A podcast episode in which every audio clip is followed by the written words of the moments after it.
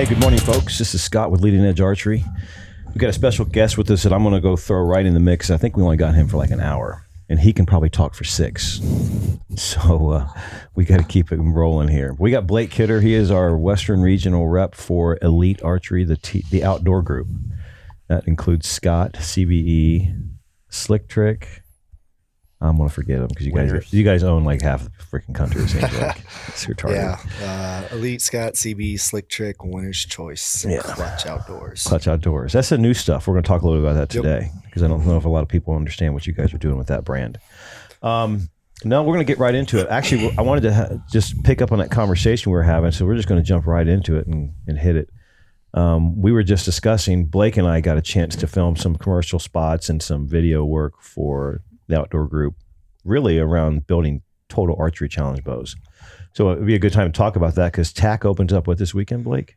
Um, is it this weekend or no? It's the end of the month. It's end of the month in Oklahoma. Yep. Yeah, and forever San Antonio, we have been the the inaugural event, but Oklahoma is now pushed up ahead of us. So that's going to be kind of cool. New event for them.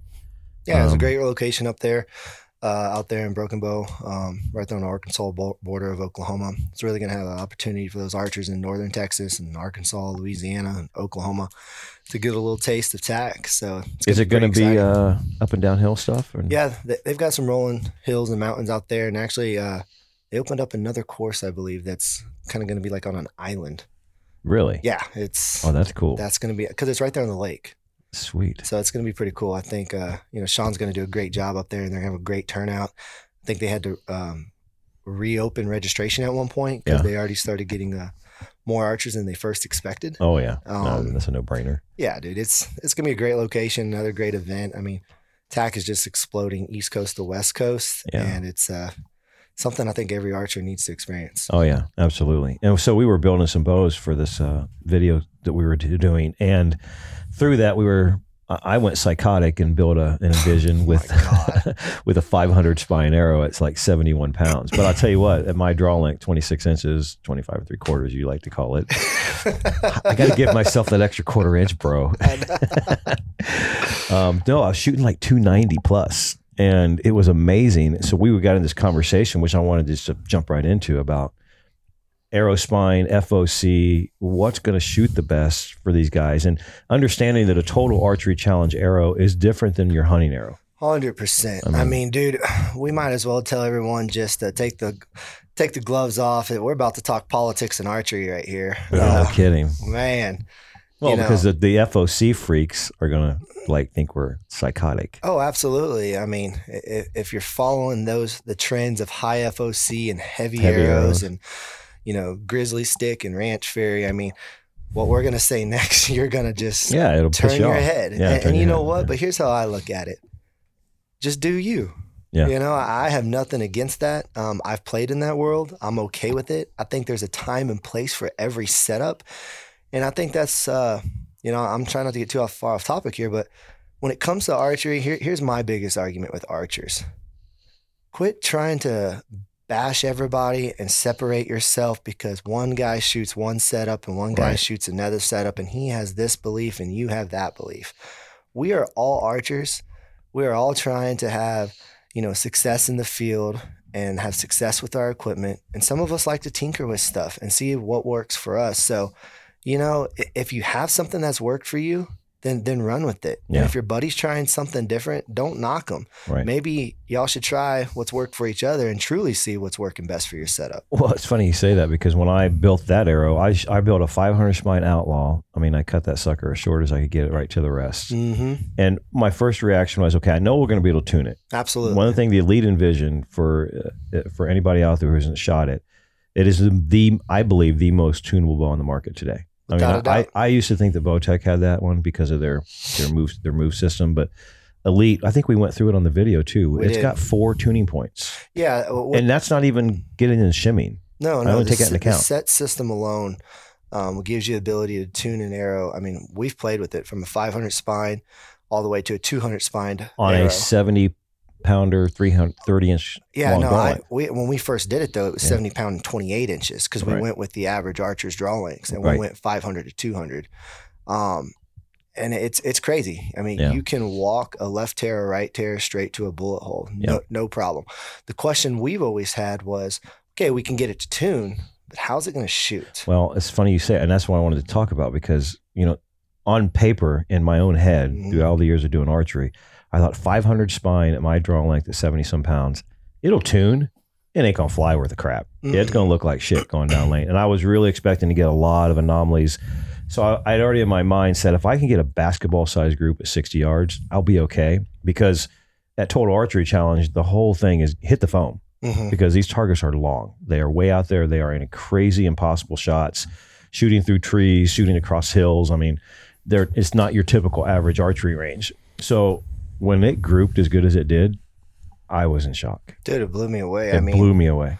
I think the turning point and and and Bridger, I, I'd like you to kind of touch on what also you saw and what you've experienced uh, with what we ended up doing to this envision. But what, let's be honest, we we got a bullet hole as we started to sight in at distances. We noticed it was impacting further left the further we went back, and Yeah. Scott was like, "Man, I'm moving my sight." Can't get any more travel out of it. And I looked over at Scott and I was like, move your set. Yeah, this was And- crazy, bro. Yeah, for the for those of y'all don't know, that are not aware of what set is, set technology, simplified exact tuning is a tuning tool that is built into every elite bow on the market on our flagship line. Um, it allows you, the archer, to without ever touching a bow press. And let me be honest with you guys: if you can read left tear, right tear, and pull up a tuning chart online, we can help you become a better archer. Yeah.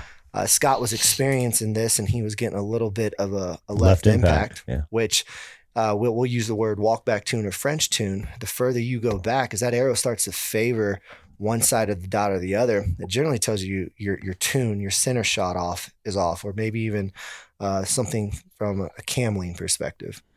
And so we looked at Scott and said, "Man, just put a little put a little uh, turn into that uh, into the set." And Bridger went ahead and said, "Yeah, just do it in the top."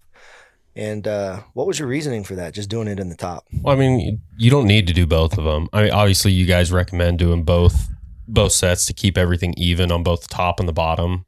But uh, hell, on my result thirty six, I've been shooting last year or so. At, dude, I go an eighth turn one way on the top, and eighth turn the other way in the bottom. Try and get it to, you know, to have different results, and maybe not so much get in between, but do less of an adjustment to be able to achieve something that I'm trying to get. Yeah. You know, so just less my effect on the bow. yeah, just minute adjustments to it. So, I mean, that set system's pitching the pocket back and forth. You mentioned cam lean the exact same way that a a split yoke would. Right. You know, on a standard solo or uh, cam and a half system with the split yoke, it's just pitching the pocket uh, toward or pitching the limbs towards the front. But where it's affecting it is going to be the cam lean Correct. towards the back and how much tension's on each limb.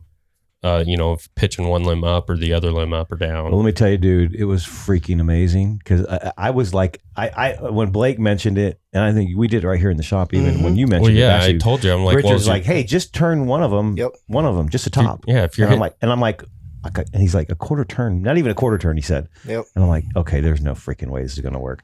So I loosened that some bitch up, moved it an eighth of a turn. I mean, it wasn't even that Nope. much, Yep. and perfect. I was absolutely blown away. Dude, and then your groups changed. Dude, it tightened. I mean, what it did, yes, it brought everything in and got it so fucking tight.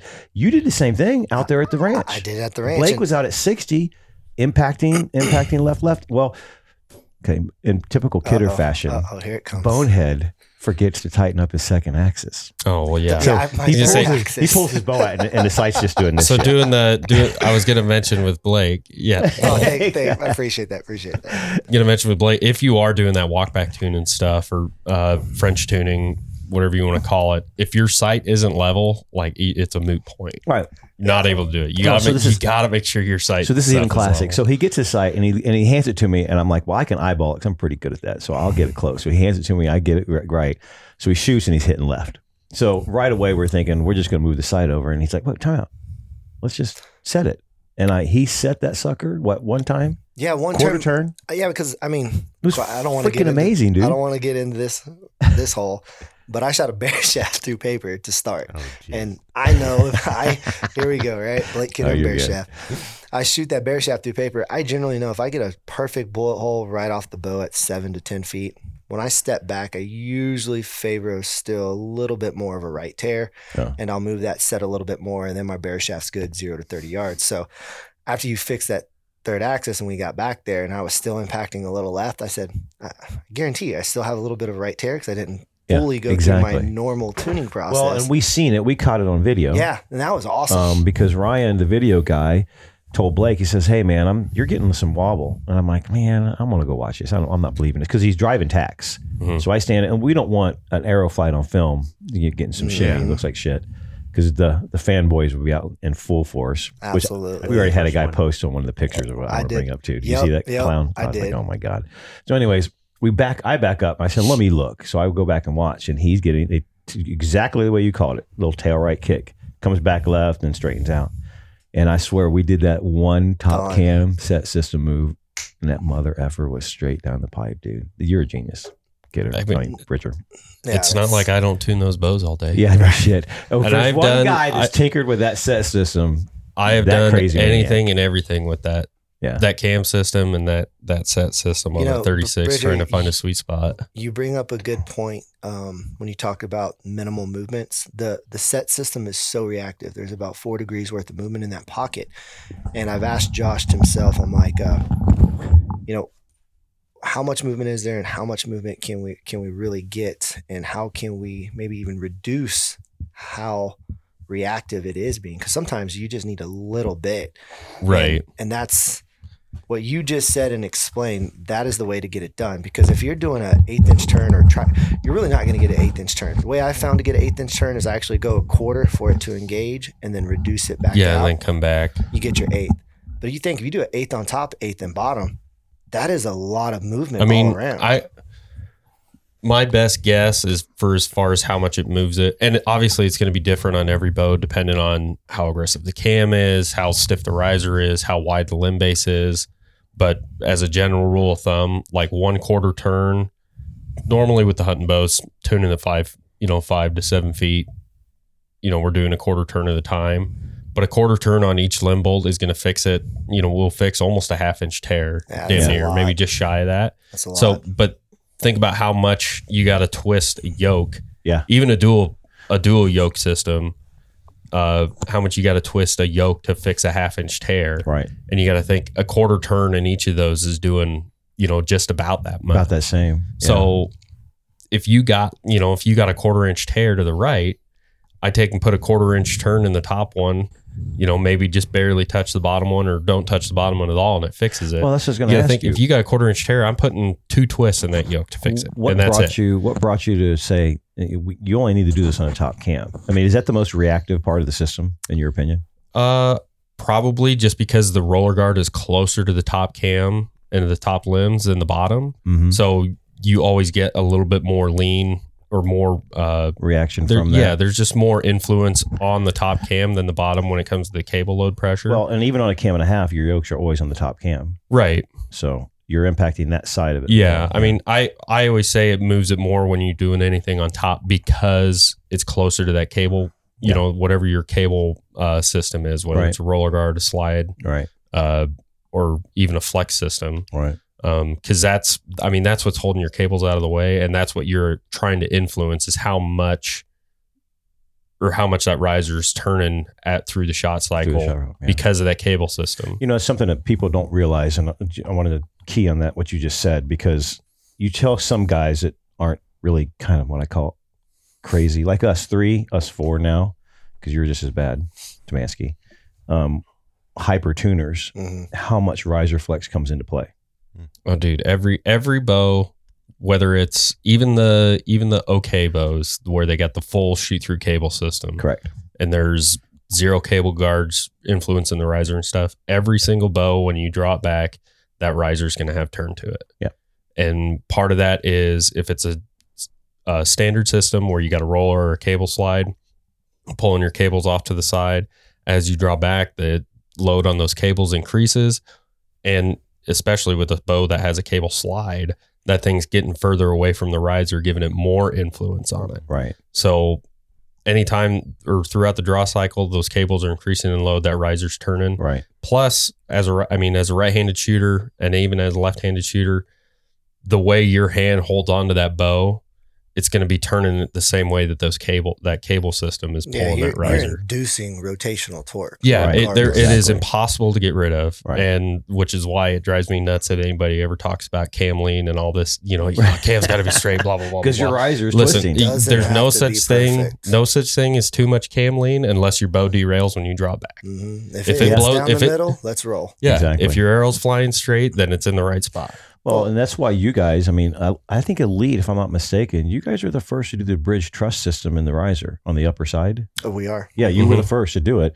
That it was mainly so. If you look at most bows in today's market, they'll have an upper and a lower truss system, which is like a bridge. It's a, a hollow cutout. Mhm. Most manufacturers do it now, but you guys were the first to do it. I remember when you guys came out with the upper one, hmm and I was like, God dang, that's genius. Trying to reduce that torque on Well, that, that twist. And to stiffen the riser. It's Stiffen yeah, it's stiffening yeah. the riser because you got to think all that influence is coming again from your cable cable Cable system, yeah. cable guard system, and right next, and that's going to be you know a couple inches above the grip. Right. So you got two things that are the two things that are Right influence that riser twist Right there. right next to each other.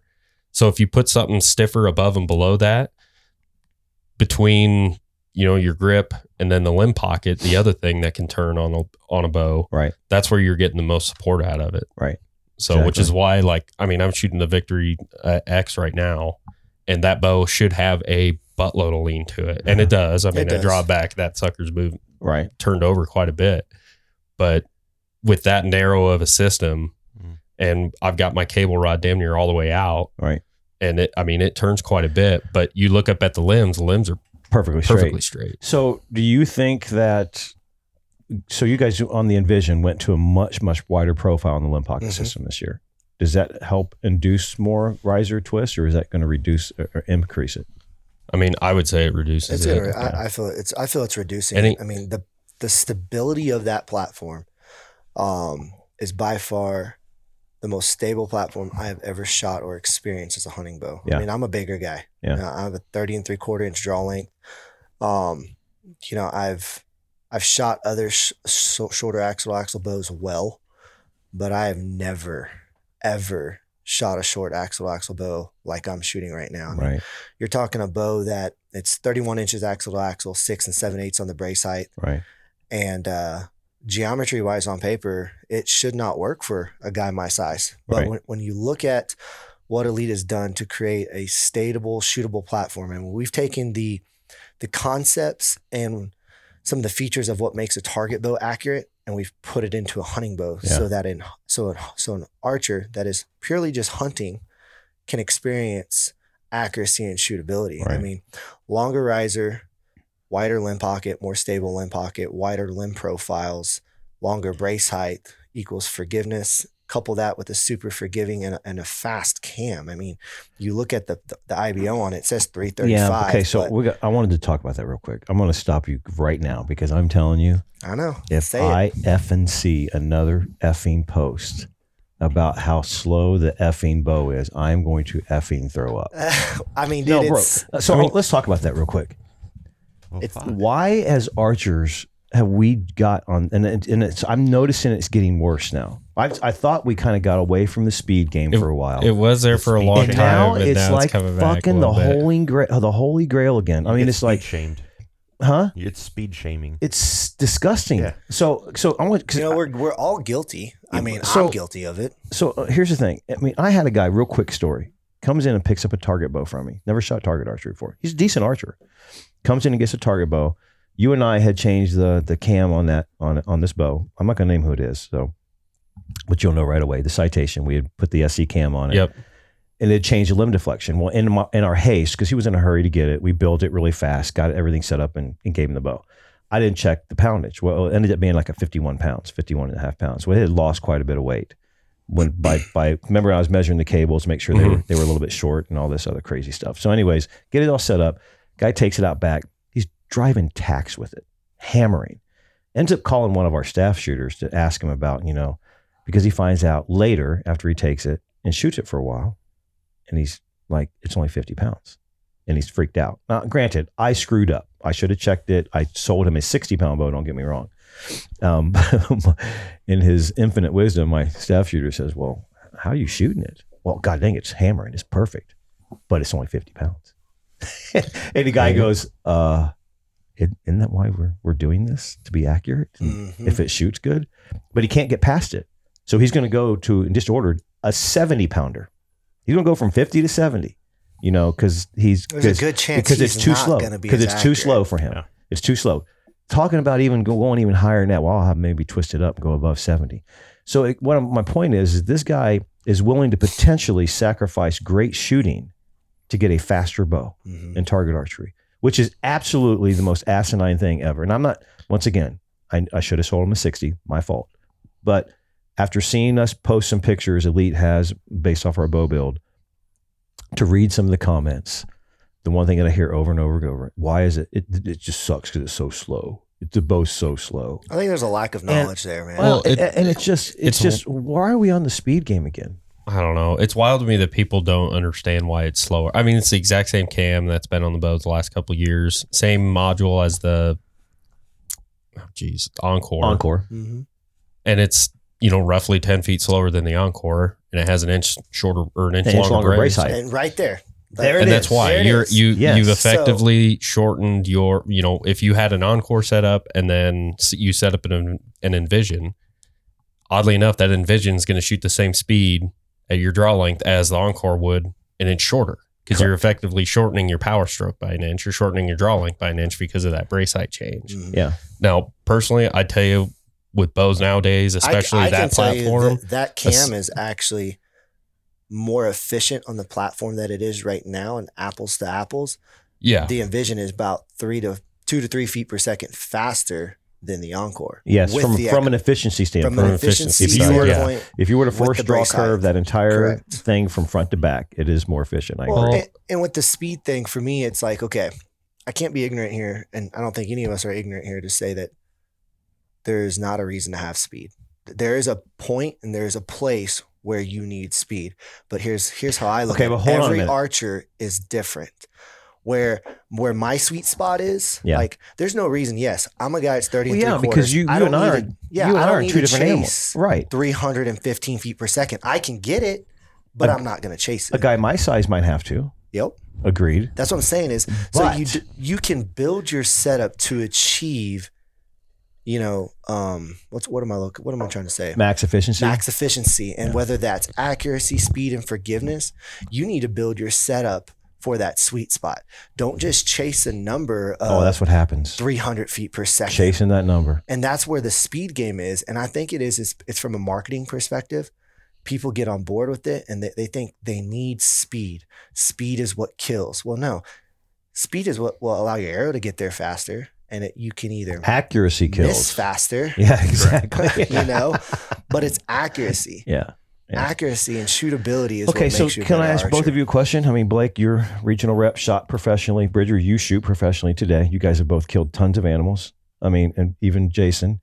Um, is there a difference between 280 and 295 feet a second in the grand scheme No. of things? No. Okay, so we're talking 15 feet per second.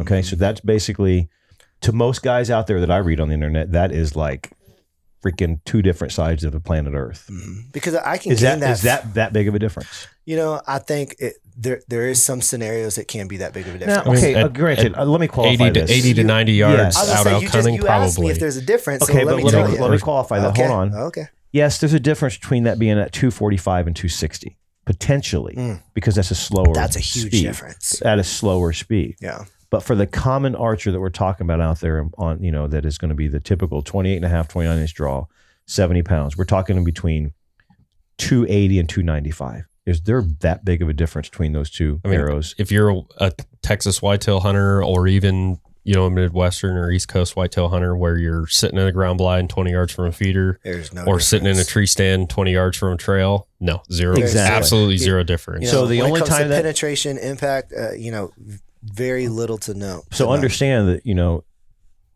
90% of our consumers think that's a chasm. Well, and honestly, I'd tell you the 280 is probably going to be better for you because Uh, it gets a quieter 100%. bow. yeah, it's I gonna be I quieter. agree. It's a quieter bow forgiving. that you're It's a not more forgiving as arrow. much, It's a more especially down forgiving- here. I, I've always found that the sweet spot for the uh, general population of archers, and then here's what I, what I see there. That's that's your guy 20 and a half, 28, 29 inches. Yeah. He's shooting generally, let's say 63 to 68 pounds. Uh, 350 to 390 arrow. honestly, I was going to give him a little bit more. Okay. I'd, say, I'd say most arrows four, now are about four. Yeah. He's going to be somewhere 283, 285. which And is a wheelhouse. Dude, it's a wheelhouse. The forgiveness of the bro. You can shoot just about any broadhead. Yep. You know, any vane profile. Yep. Guys don't realize is they have a short axle axle bow, right? That maybe has a shorter brace height. It's not as forgiving. Mm-hmm. Yep. And then they're chasing the speed number of 300 feet per second. And then they go screw on a, a fixed blade broadhead and they can't hit si- broadside of the barn. exactly. I mean, see it that's every day. the recipe for destruction. Absolutely. You know, so you start talking about 280 to 290 feet per second, uh, or 95 feet per second. It's like, okay, if you want a little bit more speed, let's let's find that happy medium. Let's build you a better arrow that you will find the same success when you know harvesting your animals, and, and let's move forward. This market right now, I know for a fact, two thirds of archers will give up accuracy to hit that number, to get a better number. That's how crazy they are. And I don't know where that's coming from. I mean, I just don't see. I don't know where this trend is is a, is is picked up, but I'm seeing it more and more and more over the last probably two years. Well, and clarify yourself because I think a lot of guys may listen to us and they know how involved we are in target archery. yeah, And when we're saying accurate, guys, as on a hunting setup, we're not talking about hitting dimes at 20, right. 50 yards. When we're talking accurate, I'm saying ethical groups about the size of your fist at your maximum shooting distance. Would Correct. you I guys mean, agree? I, w- I I agree would say a good 30 yards a, here. a good rule of thumb. Yeah, a good rule of thumb would be the the one inch per ten yards. So if you're shooting a twenty yards and you shoot a two inch group, like that's pretty damn good. Right. Yeah. You go out to 30 yards, 50 yards, five inch group. five inch group, like, and That's I a would softball. consider that to be an ethical Correct. an ethical size group because I mean nobody's shooting javelinas at well I mean we're shooting javelinas at 80 yards but But- yeah. But most guys aren't shooting common guy. heavies you know with that smaller kill zone at 80 Yeah. yards but I mean if you are an average you know archer that's an avid That's hunter the rule. if you're shooting 80 yards at an animal generally it's an elk which Right. has the kill zone the size of a truck side window. prior, Yeah. you know so being able to hold that you know one inch per 10 yards Right. group is pretty damn good right. and I, I mean, I'll give credit to Gillingham. I think that this number has moved up a little bit into that 280 realm Mhm. because of the technology with bows. But I remember a long time ago when I was first when I first shot for gold tip and I was all worried about big arrows. Uh, Tim said just shoot the heaviest arrow you can shoot at roughly 270 feet per second, Yes. and that will almost always give you a good, you know, a good performance in the wind. Uh, allow your arrows honest honest to God be allow your arrows to be slow enough for the vanes to actually have an effect on them. To work. Yeah. Um, but like I said, I think that you know that 270 number is really good, especially for like a target or feed or field guy. Right. I think that number has probably jumped up, you know, five to ten feet per second into that 280 realm Right. now because of the technology we've had with bows Correct. uh, and being able to get a lot faster with, you know, just a more efficient cam system, right. uh, stiffer risers, wider limb pockets, allowing us to shoot a shorter brace height Yep. as well. Well, after all the testing in the in the shop, at least, and all we have done, um, you know, for the last seven years, I've been saying 280 is the holy grail.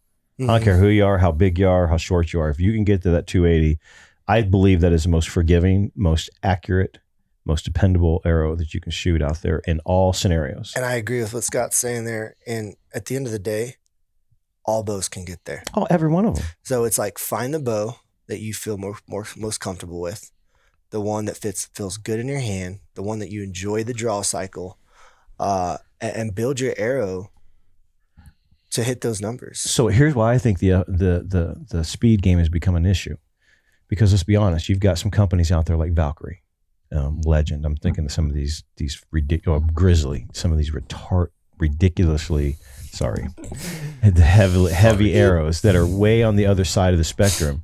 So they've got to have that 345 feet per 2nd to get Mhm. that number that they want to get.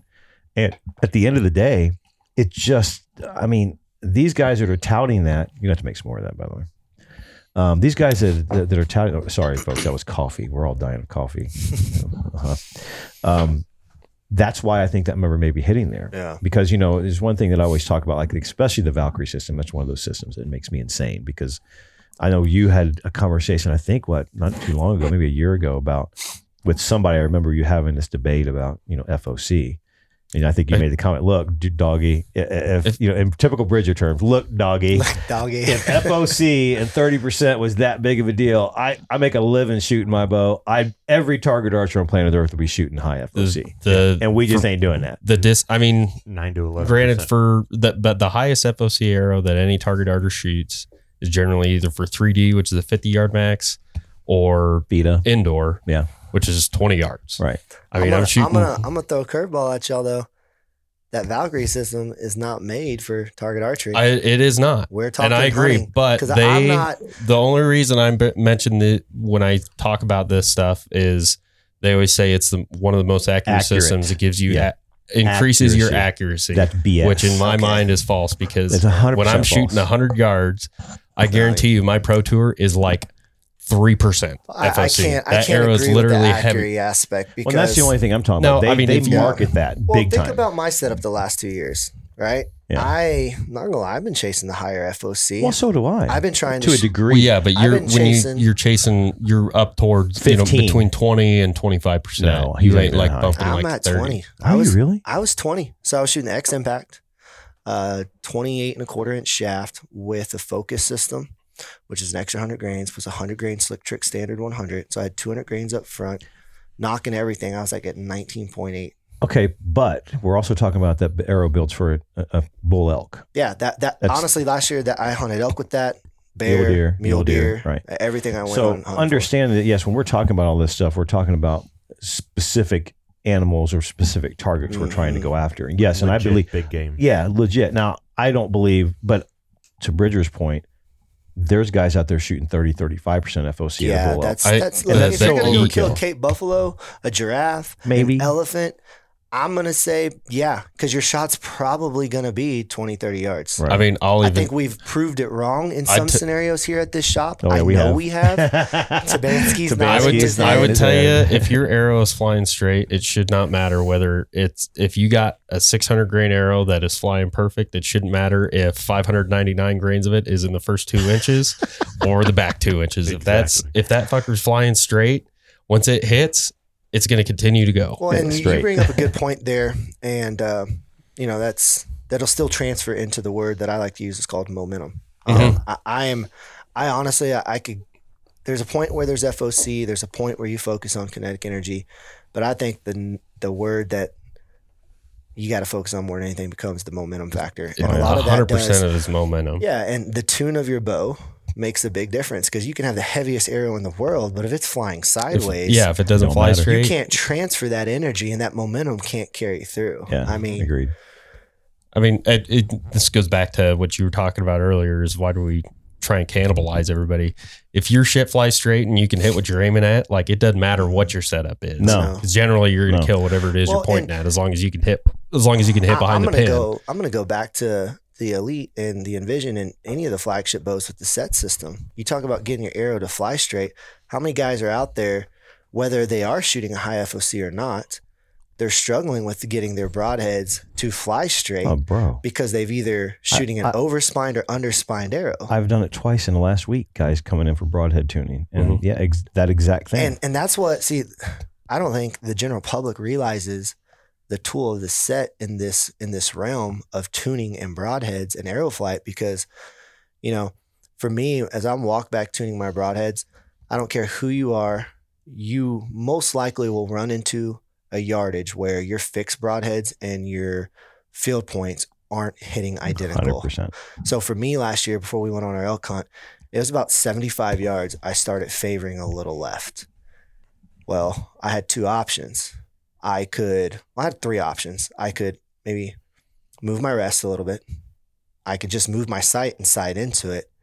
But I chose the third, which was move my set. Yeah. So at 75 yards, I'm hitting about two to three inches to the left. That's telling me the same thing as what Scott was reading out of his bow is a little bit of a right tear. Yeah. I unlock my set, move just the top limb pocket, and boom, broadheads fill points at 75 yards to 120 are hitting the same dot. Now, Right. from a consumer standpoint, there's not a bow on the market that gives you that ability to super tune and hyper tune your bow in the backyard. Um, that is super beneficial of the set system to help these guys become more accurate with the broadheads they choose and feel that they're going to be the most successful with. Right. Well, So- and I wouldn't even say like, well, obviously it's simple to tune, but it gives everybody an opportunity to tune it. You don't need to have a.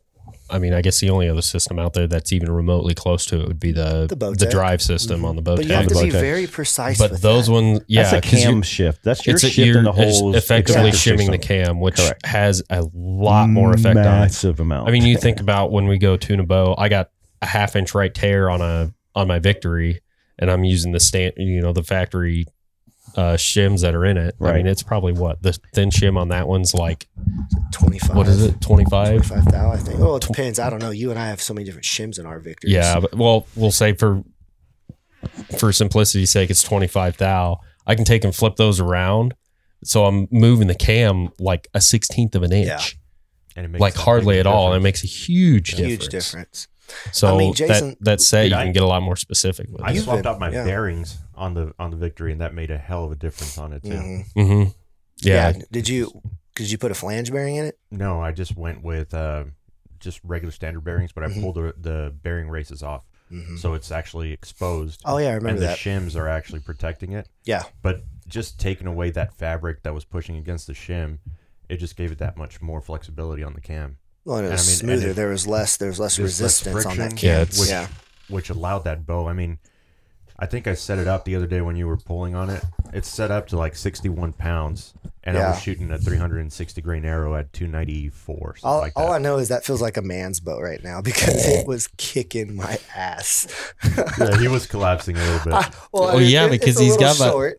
it's like 19 and a half, almost 20 pounds holding weight. I was like uh, uh, uh, coming off the back wall, Not But- bad for like 50 pounds. right? I mean, Demansky here is he's a beast. I'm getting there. You are, dude. You're training really, really hard, and I mean, as for someone who eats, sleeps, and breathes fitness, um, I gotta tip my hat, bro. It's it's been impressive to watch you The over. progression. Yeah, dude. Three years ago to Yeah. where you are now. Yeah. I mean, dude, it's in my mind, you're the, you're, you're the poster child of it right now. I mean, hard work pays off, and Yeah. It's There's no shortcuts when it comes to that. yeah, dude. It's Absolutely. yeah, you're insane. But That's when, all I got to say. when you when you get a bow that that works with you, and you know I shot I shot elites for a long time. Yep. Um, then and you even- left. Then you left for a little bit, I yeah, I'm, I'm bouncing around. dude. And Wait I a minute. have, Let's you know, wait. Hold up, though. Let's qualify that. He actually sh- broke two world records with his elite. What? Yeah, absolutely. Two. Yep. Two. Not one. Nope. Dos. One, I thought you broke two. four nationals. Four nationals. Oh, okay. okay. My bad. Not two world records, only four national ones. Yeah. though. Well, you know, and that's you everyone break a always world? thinks. What's that? Wasn't one of them a world? Yeah. Yeah, one of them was world. So that's what five total. Five God total. dang.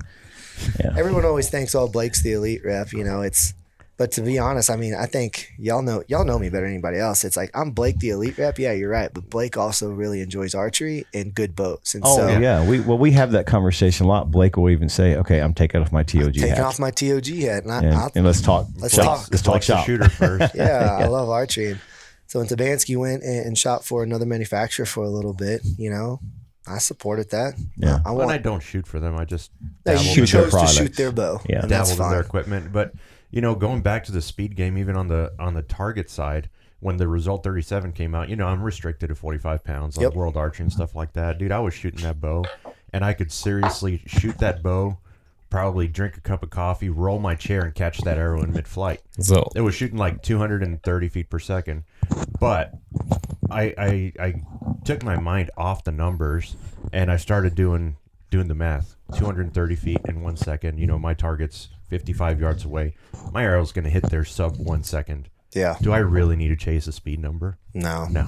No, No, no, we I said it, On the Na- target, on the Native target Americans side, were different. shooting 80 pound oak sticks with deer guts for strings and a 800 grain 800 grain cedar arrow with a rock tied to the end of it. And So- they were killing shit. Guys, and they we've killed got, a lot of stuff. We got way off topic from where we were first No, going. but I with wanted this, to talk but it about was that good because stuff. no, I mean, it's I really wanted good to talk stuff. about it because, dude, I mean, we're going to see. I'm sure you as a consumer, and so Blake is a manufacturer's rep that represents Elite, and I. I- This is why I probably could never be a rep.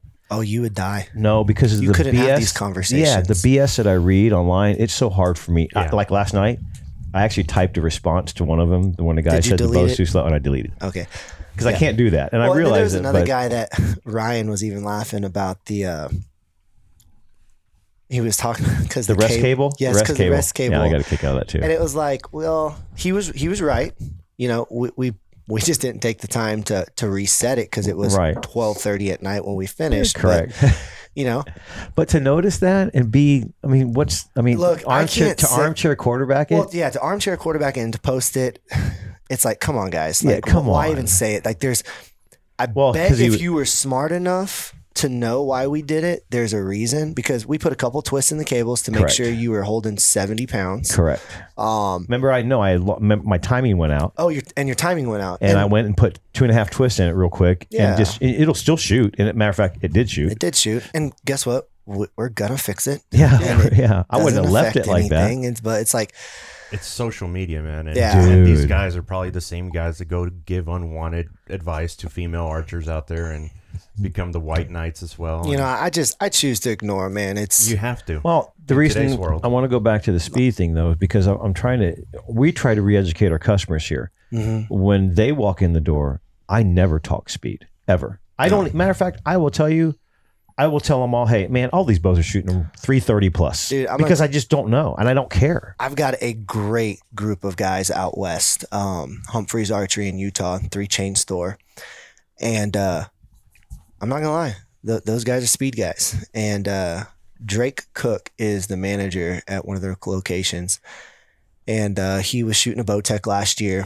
And he did some great testing for me. He was testing the Bowtech versus the Enkore at 28 and a half inches at 70 pounds with, uh, I want to say it's 470 grain arrow. Yeah.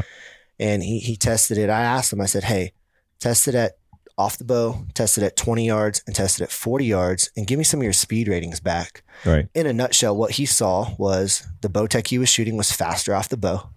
Once it got to 20 yards, uh, the Elite closed that gap down to three feet per second. And once he got to 40 yards, the Elite was faster. So the energy transfer of the cam is better. Yeah, it's it's a it has a higher efficiency, Right. therefore downrange, and that's all I was like, look, dude, there- So- there's your story.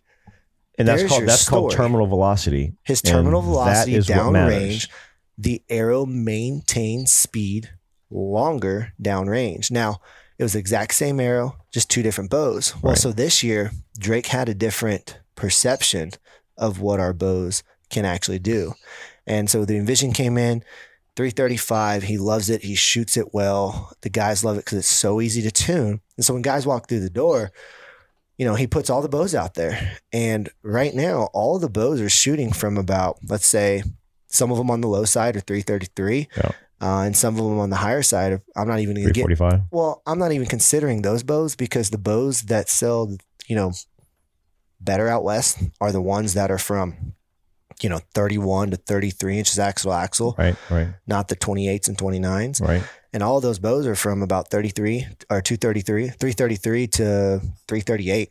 Yeah. But realistically, those that are 338 are more like 335. And so he's like, man, they're all within three to five feet per second of each other. And he's like, shoot them and tell me which one feels best. What, not even that though. You take all those bows you just named, and I know I know all of them.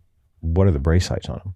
Well, and that's what That's the difference. yeah. I mean, a six and seven eighths brace height versus a six inch brace height. Is, is like Bridger. You know this. You're a target guy. Which one's better?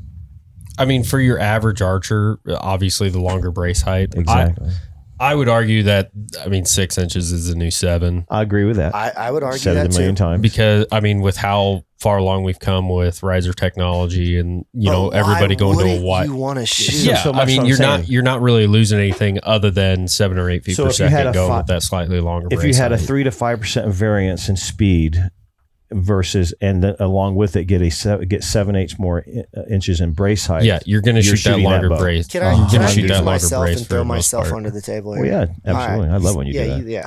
so for the last couple of years, I've been trying to achieve a 500 to 525 grain arrow uh, to shoot at 300 to 305 feet per second because it produced a serious amount of kinetic energy and momentum. Mm-hmm. Um, I was able to achieve that out of my Enkore. And what I realized though, It's going to be an interesting Um, coffee mix. That's pumpkin spice coffee. I smell it. Oh, what I was realizing though is there were times at longer distances that I was making shots that I normally wouldn't make. Meaning, I would throw one a little high or a little left, and I- I'm pretty hard on myself on what my expectations of what my groups look like at distance. Right. And, and if I'm not holding a softball sized group at 80 yards, that bow's not shooting right. Agreed. And so for me to go out there at 80 yards and I'm throwing one two to three inches high at 80, and I'm going, what the heck? You know, that was a good shot. It should have broken the middle. Well, I started analyzing, you know, analyzing my setup. What are you doing different this year that you haven't done in other years?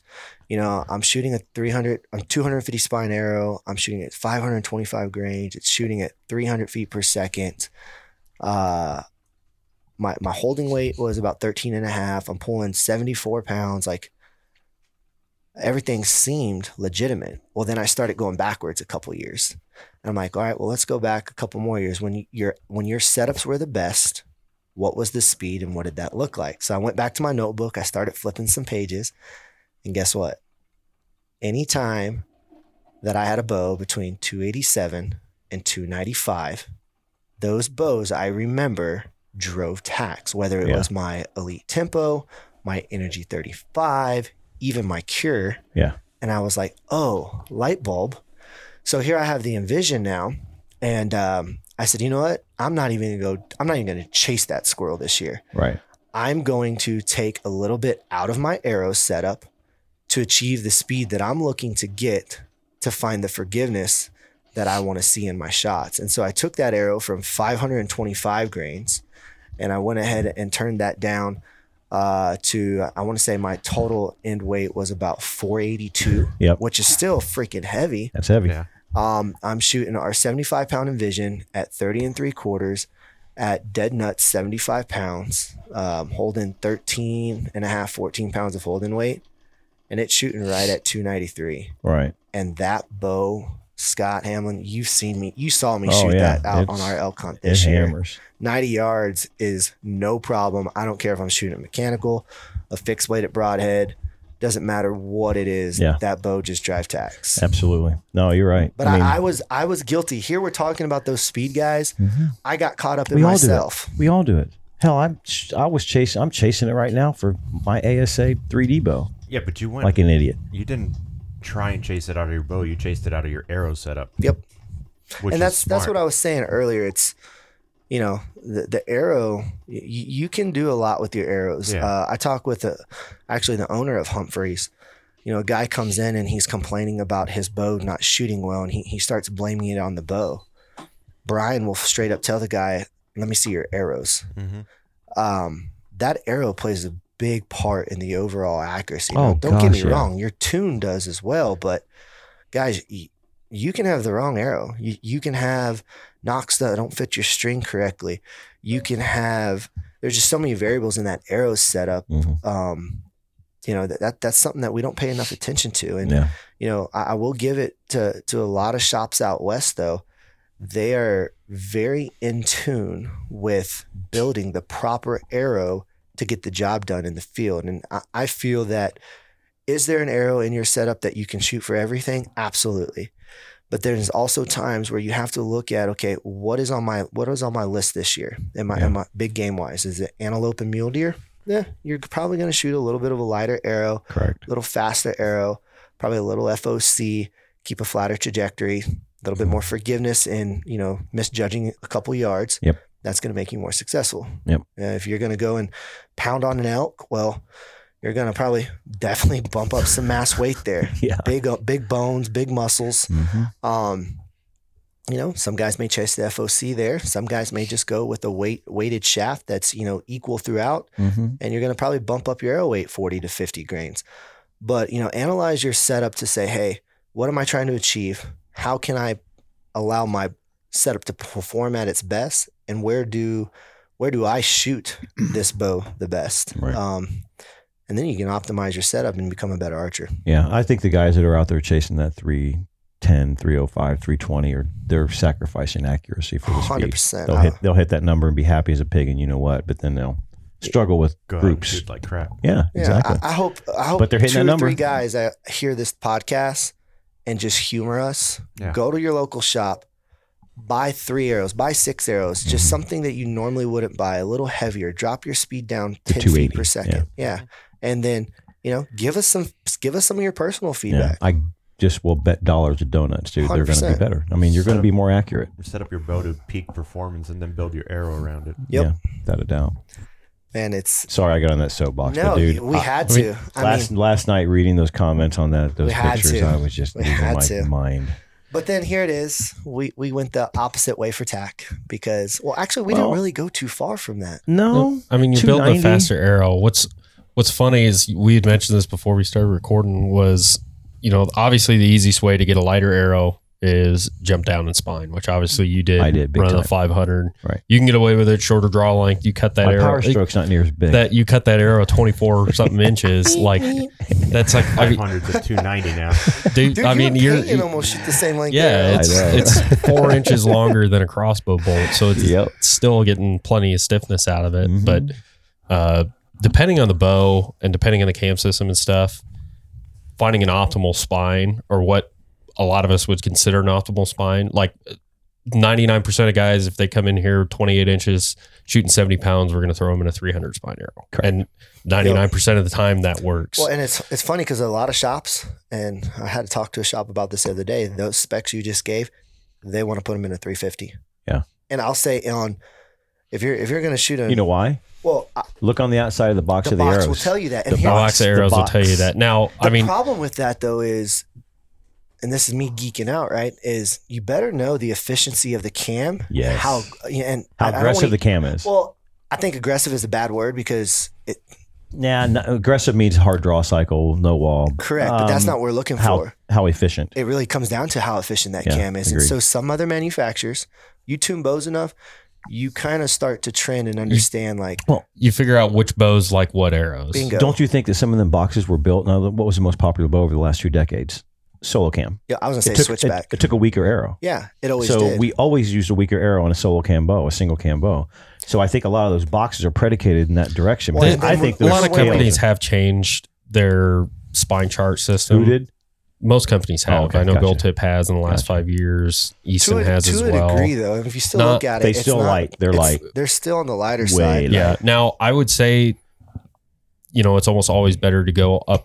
You know, if it's telling you a 350 and you're shooting 70 pounds, like Go to the 300. go to a 300 you're probably going to get a little bit better performance out of Correct. your broadheads now Yes. if we're just talking screw field points on see how close you can hit to the middle of the Yeah, target shoot 350. i would tell you that a lot of times that weaker arrow shoots a little bit better Agreed. i mean out of my i'm shooting a 375 out of my victory right now with i got 140 grains in the front So you're breaking that crap So down it's- that area. it's fairly it's fairly lighter spined but even more on the extreme of it is my Rezult i know that those cams for whatever reason love a weak arrow Right. Mhm. when it comes to an accuracy standpoint. And you shooting that Envision at 70 something pounds with Bro. a 500 grain arrow proves that. Exactly. My pro tours out of that bow, I, it's probably the best I've shot pro tours out of any bow. Any bow. Yeah. And I'm shooting 65 and a half pounds, 28 inches with the performance mod, which is giving me a little bit more speed, a little bit more efficiency out of that cam. And I'm shooting a 420 pro tour That's crazy. with a quarter inch cut off the God back which if you don't know anything It's about crazy. the pro tours they're Mhm. it's a tapered shaft so the back Right. end of the arrow is stiffer Right. Mm-hmm. me cutting a quarter inch off the back Making is even taking more it from like a 420 down to like a 450, 450, or right. 460 so i'm shooting a crazy light spined arrow for that poundage at my draw length so yeah, Yeah. That victory did react though to a weak arrow very well. Yeah, it and same thing i shoot the exact same arrow out of that victory granted it's four pounds lighter in draw weight Right. it's about 61 62 pounds Mhm. but Well, uh, and, and you know, victories. I was kind of on, the- on the same route. I, w- I always shot a 350 better than a 300. mhm. But uh, on the flip side, uh, my Rezult, my Rezult 36, and two years prior, my Revol XL, they favored the 250 Now- spine. I want to go back to that spine chart a little bit with that with that shop you were talking about because I would agree that at face value, the 350 just number pops in your head right away because it's probably where traditionally you've always wanted to be. hmm Um, but I, I go by the school of Gillingham. Tim and I had a long conversation about this four or five years ago about, and I love the saying that he had had told me when we were having dinner, and he said, Too stiff You is can- still too stiff. "You can always tune an arrow that is too stiff and shoot it well. You can never shoot an arrow that's underspined uh, efficient uh, well. You just can't Oh, do it's it a wet because noodle. it's a wet noodle and never recovers. Well, and that's what Yeah. people are That's probably why- thinking about you with the 500 Oh, is how is absolutely. he shooting that? Well, guys, he took a 32 inch shaft and Yeah. cut it down to 24 24 freaking Yeah, inches. It's probably really a 400, four, That's you know, probably stiffer than 420 that. is fine. It's Very Very stiff. Yeah. What what and see that's that's another thing guys aren't taking into consideration is arrow length, right? So Mhm. you can you're going to affect the stiffness of the shaft by cutting that arrow shorter. So Correct. yeah, if you're cutting it to straight to the front of the riser at your draw length, then you know Yeah. what? Yeah, you, a 350 that is, label on the spine is created at 32 inches. Yep. Every time you start chopping off, you're you're dynamically changing the spine of that arrow. Yeah. I mean, and that's what Tim was, you know, very similar subject because women, a lot of women on the tour, uh, especially indoor, will shoot uh, a gold tip X cutter or a gold tip uh, triple X. Triple X is what a 150 spine. Mhm. X cutter is a 250 spine, I think. 250, yeah. Yeah. So on paper, in the box, they're not even close. Yeah. That they're shooting so over spine, it's, it shouldn't work. Yeah. But it does because you can, if your bow is tuned properly, it'll shoot a log, Well, and a lot a of piece those, of rebar. A lot of those women are even shooting the PS23 400s Yeah. outside, and they're only shooting 50 pounds. 50 pounds, yeah. And we're but every day, and I deal we deal with this a lot, especially with the ladies that come in and their husbands come in with them, and they're, oh, yeah, she needs to be in a 600 spine, and they're going to go kill a whitetail. No, that's no, that's just Mm-mm. not good math. My wife, she is 25 and a half inches of draw length. She pulls 60 pounds. And I, I've got two arrows for her. Uh, if we plan to go out west, or well, we were planning to go to Africa in June, I had her shooting a 400 spine, and that tuned Perfect. great. Yeah. Um, but for stuff around here around the house, I have her in a 500, you know, X Impact 500. Right. And so it's like, I think she's in the middle. Yeah. Um, But a 500X impact versus a 500 uh, Deep. outlaw Yeah. is two two different complete shafts. animals. Yeah, those Yeah. are, I mean, I'm going micro diameter all day long, helping Mhm. with penetration, velocity, everything. I mean, Yeah. that's a 10 times better arrow. You I way overspined when when I was shooting outdoor.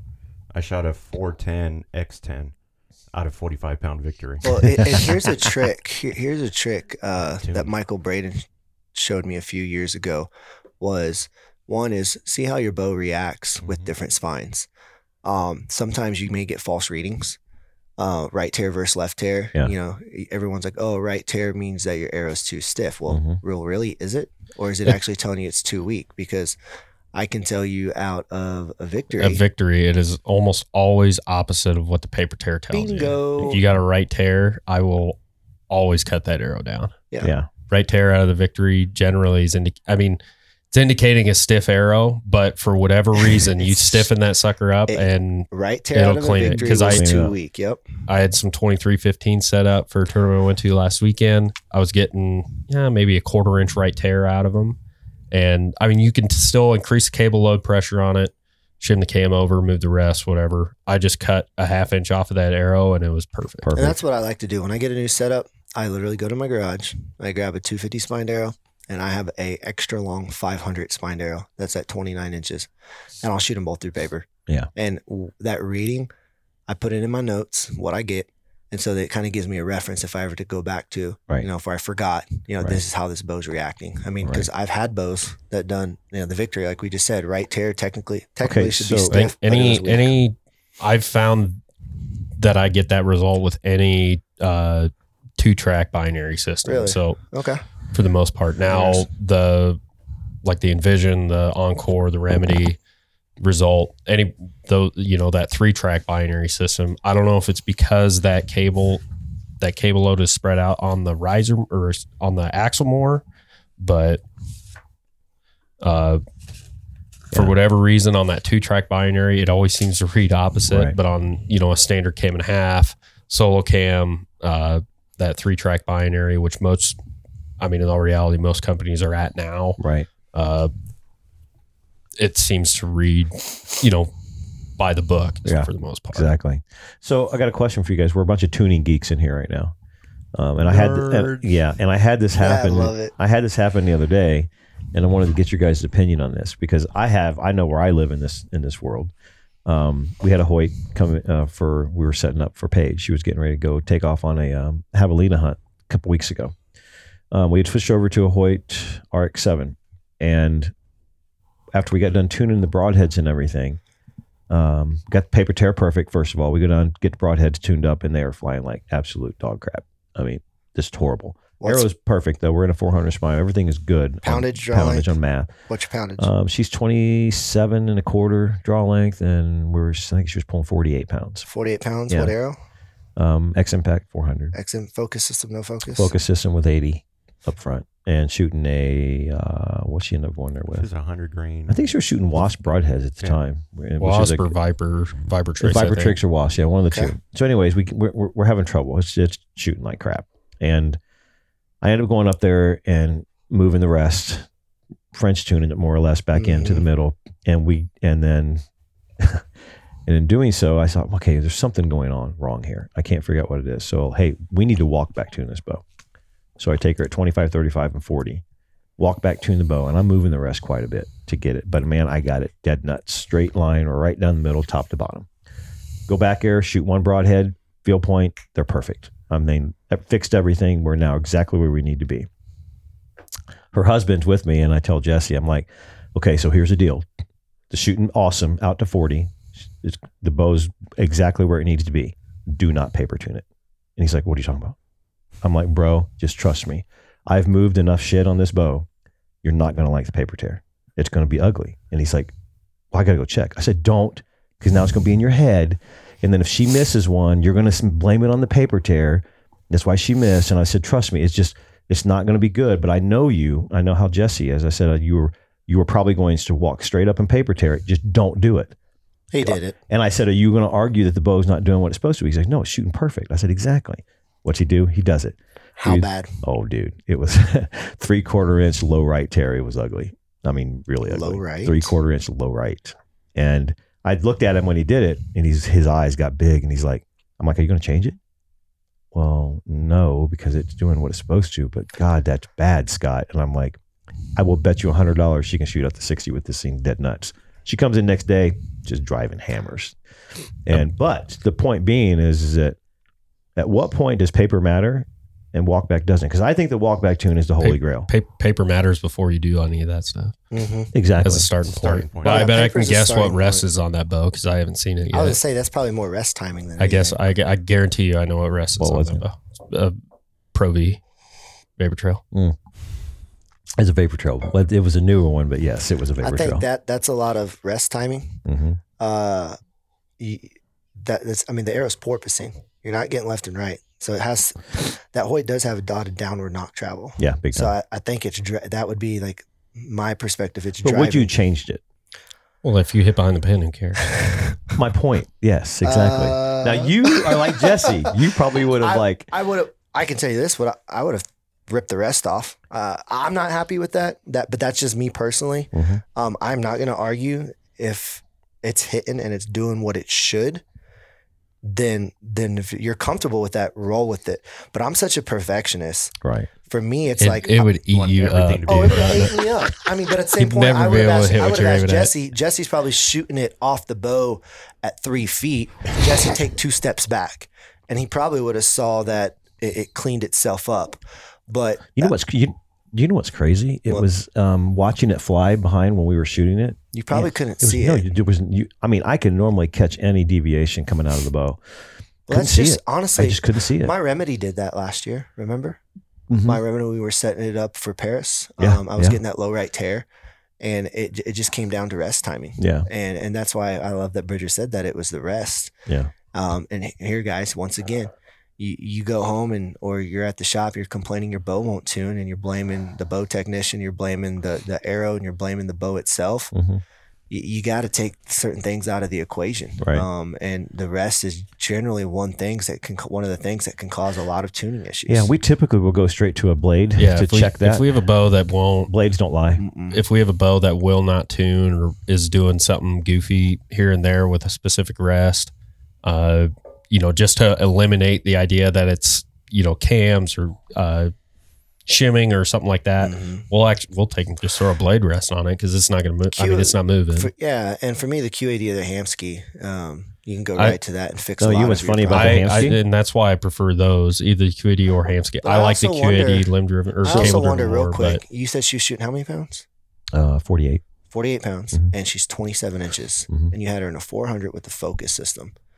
I think it was a, four- maybe a 350. I don't remember, dude, to be honest with you. Honestly, if it was a 400 with a focus system, I'm just throwing it out there. Underspined. Now, bingo. Yeah, but I think we checked Being it. I think I ran a 350 with it to double because I, I assumed the same thing right away. Yeah. We're trying to keep her speed up because she was going to be shooting out to 60 or 70 yards Correct. with the heavy.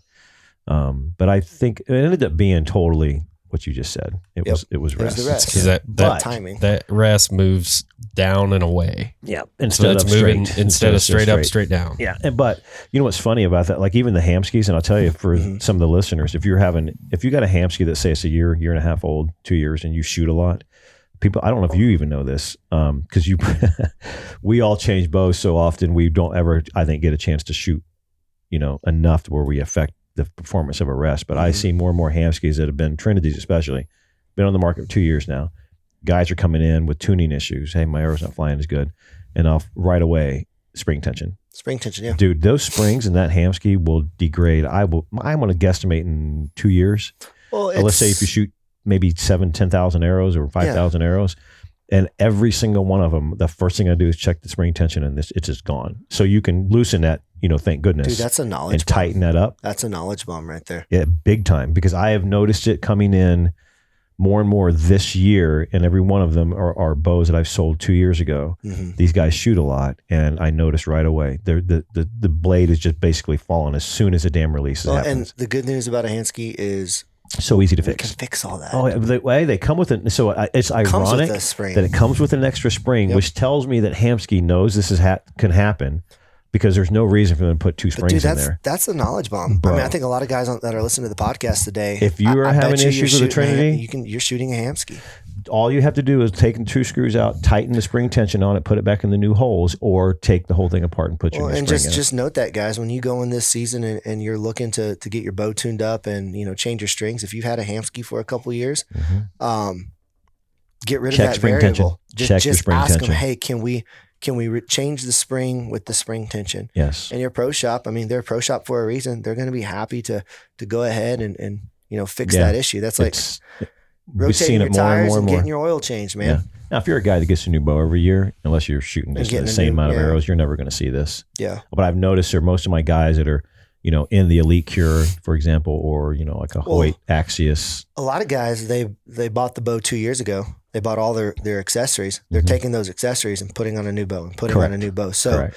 theoretically, yeah, that rest they may not have not shot a, the Yeah. same amount or a lot of arrows out of a certain bow, Right. but that rest has seen a Yeah. bunch of arrows through it. Go back to my original question. So you, because you're the high Blake, I'm talking about Blake now. You're you're a perfectionist. Yeah, you couldn't handle that tear. I, I couldn't sleep at night with that. I, I'm going to fix that because it's it's not so much that I. Yeah, it's the perfectionist in me, but at Yeah. the same time, it's like I want to know the why. yeah. because the thing is if someone experiences that um i'd like to have the knowledge to help them Right. you know overcome that obstacle. Some guys may not care. For me i'm going to find out okay this rx7 how is it reacting? Does it want a stiffer? Does it want a weaker spine? Right. um, was it just the rest? So i probably would have went straight to the arrow. Could i fix it with the arrow? Yes. Okay awesome i probably still would have ripped the rest off and put a different rest on and said let's shoot her arrow that she wants to shoot because Right. i think what happens in that scenario is you have a female or any archer that is trying to achieve a, a certain outcome and hers was she needed to get to a certain distance Right. so if i wouldn't be able to change the arrow could i fix the end result by changing just the rest Right. you know so i i yeah I would have probably spent another 24 hours on that bow.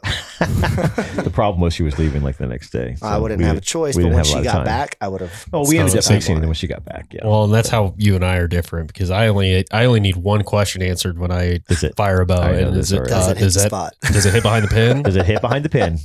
He right, does cool. that. That is Cool, Bridger. Bridger Deaton. If it hits behind the pin, I don't give a shit if it's doing That's what I backflips on the love way about down there. all of us because honestly, there's been times that I've had to just listen to Bridger, and I'm like, "You're right. It- It's drilling mean- tacks. Let's roll."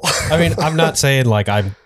I mean, I am probably just too lazy to fix it, but like at the at the end of the day, for me, that's the most important thing. It because is. if you if you hit what you're aiming at with the, you know, with the equipment that you're trying to use, you know, be that target arrows, 3D arrows, or hunting arrows with broadhead screwed onto the end of it. If you hit where you're aiming, like that's the whole end goal here.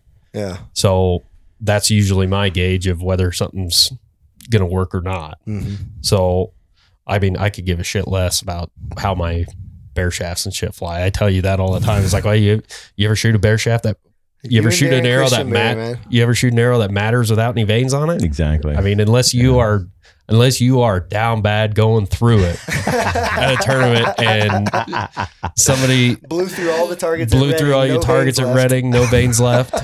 Guess what? One arrow shoot off. I'm gonna win, fool. hey, you joke. Uh, the last bare shaft I shot was in Redding that year that we had. Uh, they had a missized dot on the sixty something yard caribou. Yep. and me and Jesse Clayton said, "All right, let's shoot bare shaft, one arrow shoot off." I had never shot a bare shaft out of this bow. I think it was a trying to think So what bow I was shooting. out. I had You- never you shot a bear it? shaft out of you this bow. stripped it. Yeah, yeah. I had like four dozen arrows because I know how I love it. how bad arrows go there. Yeah. So we both stripped an arrow, and I'd never shot a bare shaft out of this bow. It was a X Halon X comp. Yeah. Never shot a bare shaft. Set it to it, and I mean hit the fucking scribe. never shot a bear awesome. shaft. So That's so if your badass. stuff is close and it hits behind the pin, generally, even with a bare shaft or you know through paper and stuff, it's usually going to be pretty good. Yeah. That's so awesome, dude. That is so freaking cool.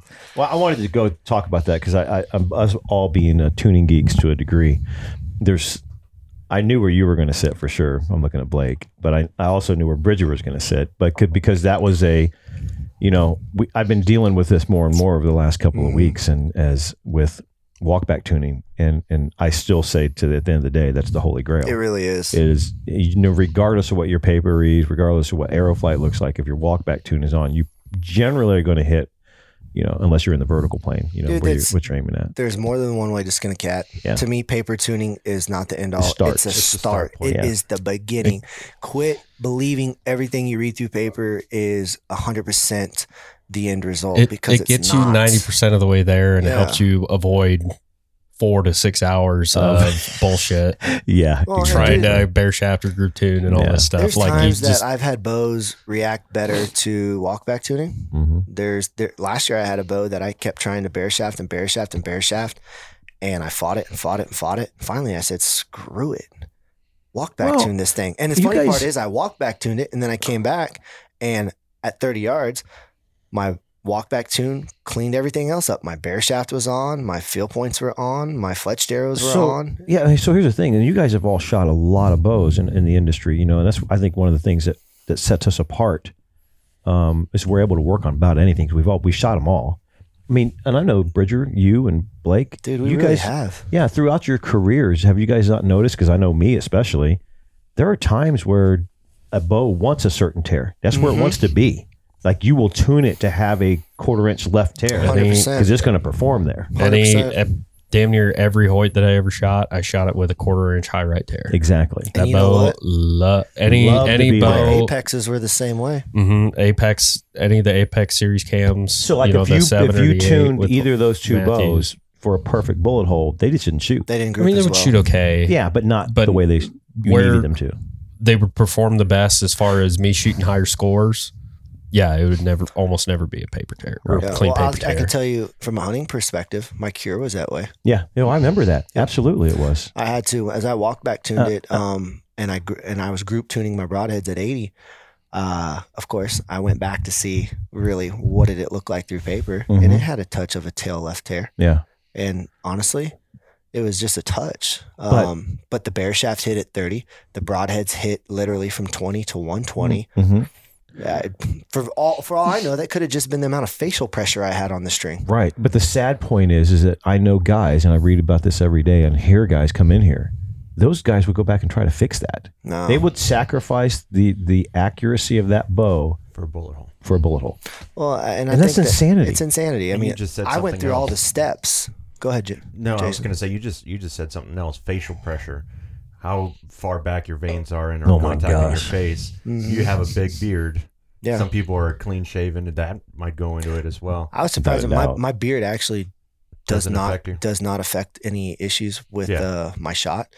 Uh, Did I rip hairs out of my face all the time? yeah, well, my my pat my hand my fist is so big, it actually uh, Keeps it away. keeps it away face. Keeps it from my face a little bit. Yeah. I Do still that t- yeah, dude, my You guys can't Dude, see it, his- but his hands are enormous. Like they're like six inches wide from that, knuckle to bro. knuckle.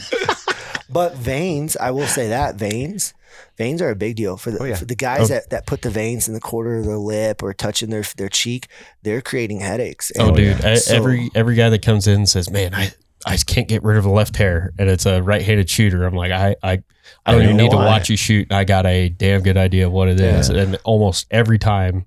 The, it'll be oh man I can't get rid of the left hair. They draw back and the back of that arrow is sitting on their chin. yeah. Yeah, what and I'm they- you want it in that little pocket right between your lip Well, and your chin. But, but I've got if that- this if- big old Jay Leno chin, so my, Well, my vanes you- are further down the shaft than most archers if for a reason. If you if you're right-handed shooter and your arrow is touching your face, be it the nock, the shaft, or the vanes, you Mhm. will have a left hair. There's 100%. nothing you can do to get You rid know of how we prove it, it's too? opposite of a left-handed and we shooter. prove it. We'll say, okay, once you draw back now, and just take your hand off your face Shoot and it. shoot it. Boom. It's a bullet hole, and they're like, "Oh my god," Yeah. you know, and then they freak out because That's now why- they're, "How do I fix that?" Well, There's so many factors that go into this that I think guys try to put tuning their bow into just this little box that this is how it's supposed to be done. And do you need to open Pandora's box and realize there's many ways to get it done. So I'm going to go to the school of George Ryals here because I love what he says, and I believe this, and you know, and I've said it forever myself. The amount of time that guys spend on the internet, googling, watching YouTube videos on hyper tuning their bow, they they're trying this, they're bare shafting, they're they're trying four vanes, three vanes, they're trying different FOCs.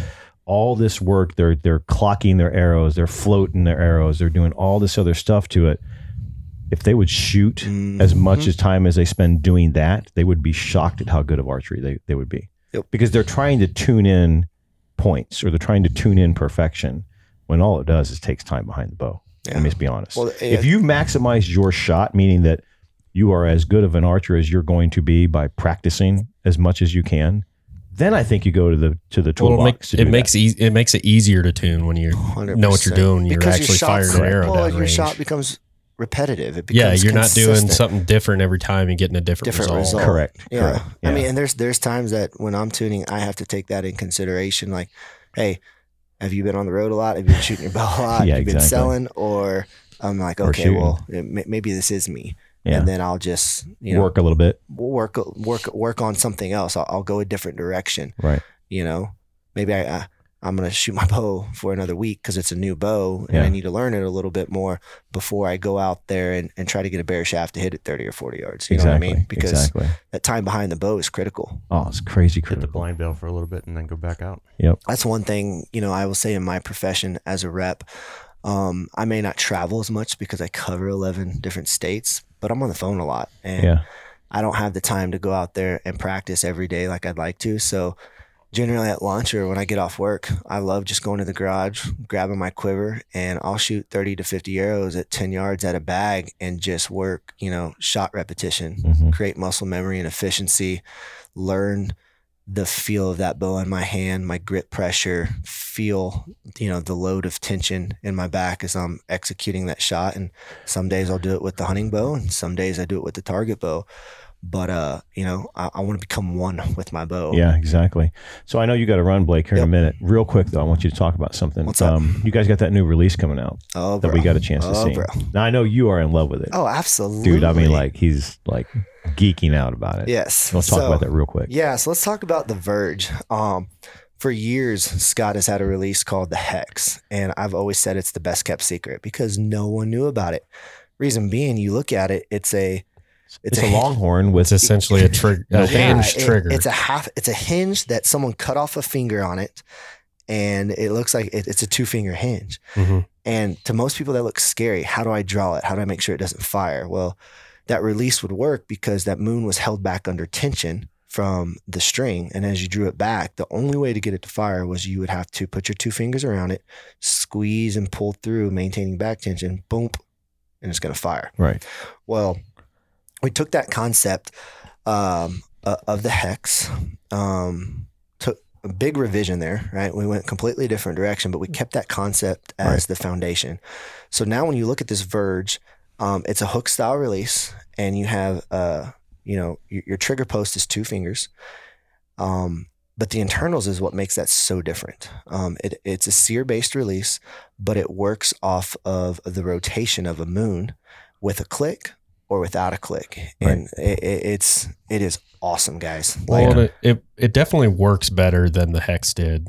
Because the, the issue with the hex, and or at least the issue I always had with it, I liked shooting it. I thought it was a Mm-hmm. cool release, but because you because there's the two post or the little post for your fingers, and then the neck of the release coming up. When you tried to rotate that thing, you're having to take that tension of that Mhm. Oh yeah. tension You of your bow at it. full draw, and you're swinging that The head. the head Yeah, post I know exactly out to the right. So you got to put a lot Lot more of pressure. The, I mean, I had to tension have it set so hot yeah, for me to because get the it to tension fire of the release, you were fighting it at full Right.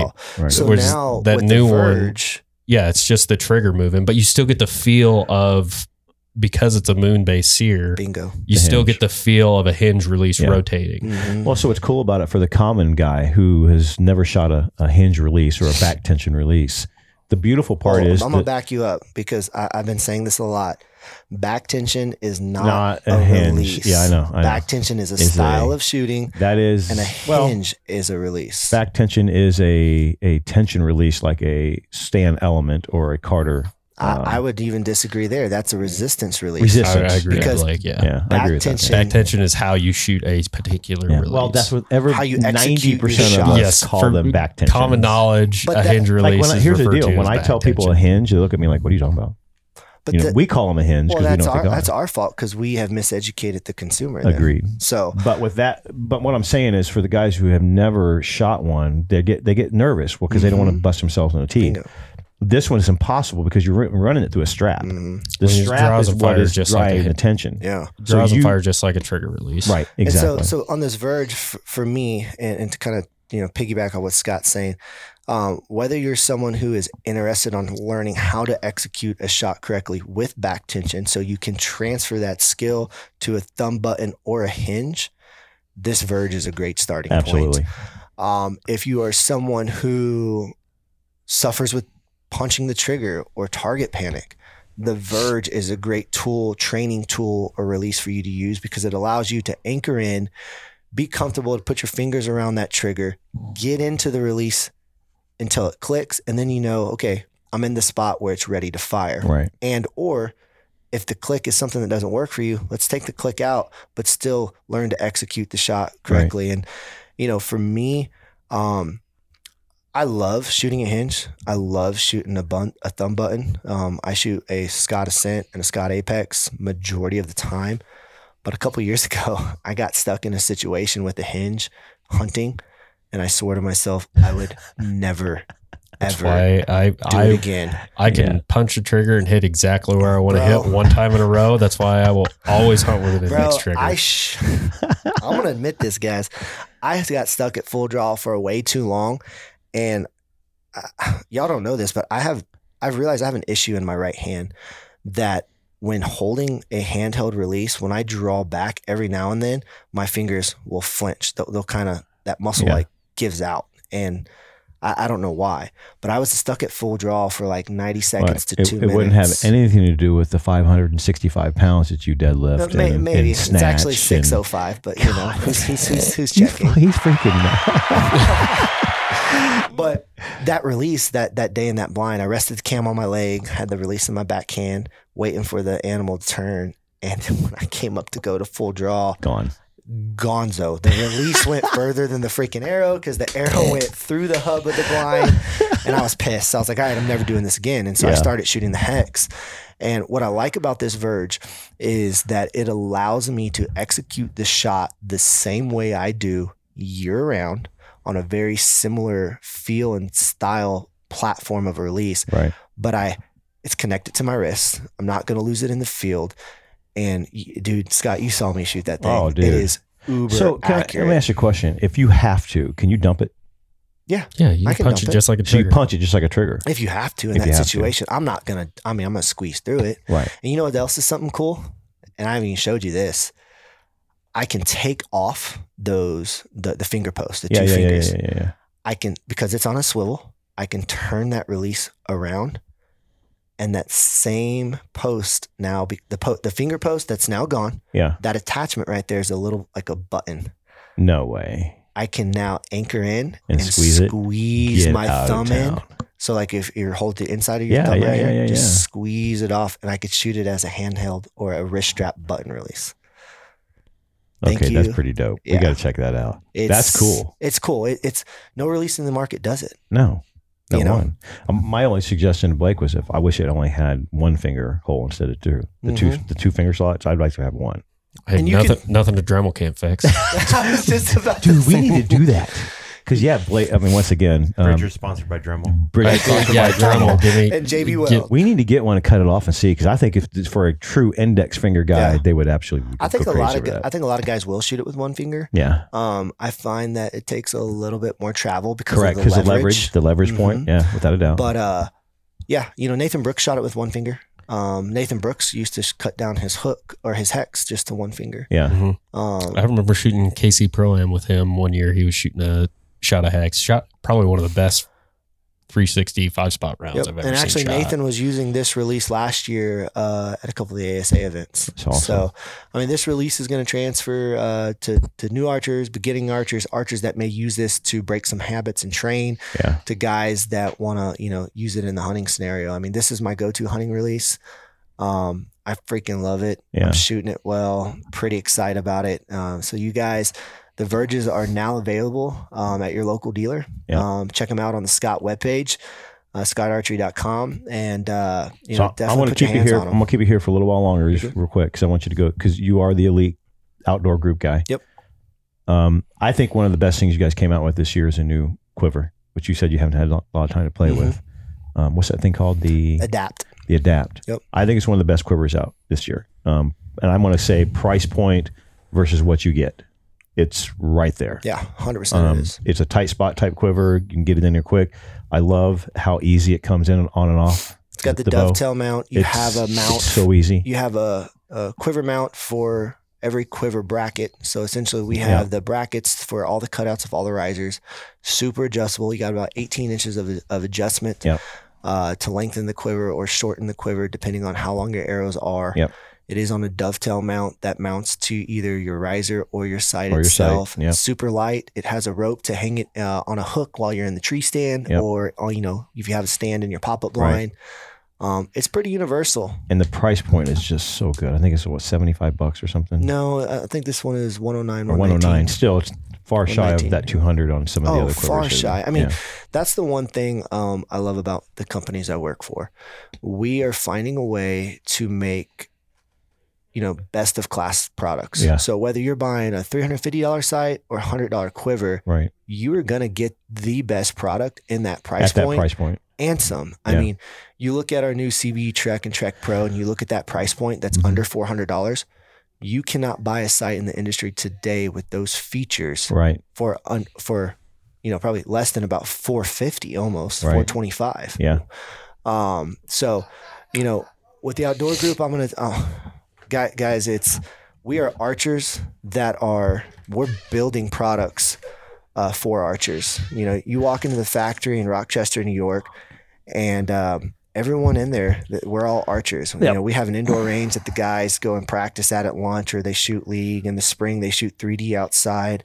I mean we're not just a bunch of random engineers building products um, we are we are actively building products you know for archers and you know we talk to our dealers we talk Yeah. to our consumers you know, there, we have a lot of conversations, and I start conversations of not about what what do you like about this Right. release. Guy comes up to me and starts talking to me about how great our products is. and I'm like, dude, that's awesome. Let me ask you a question.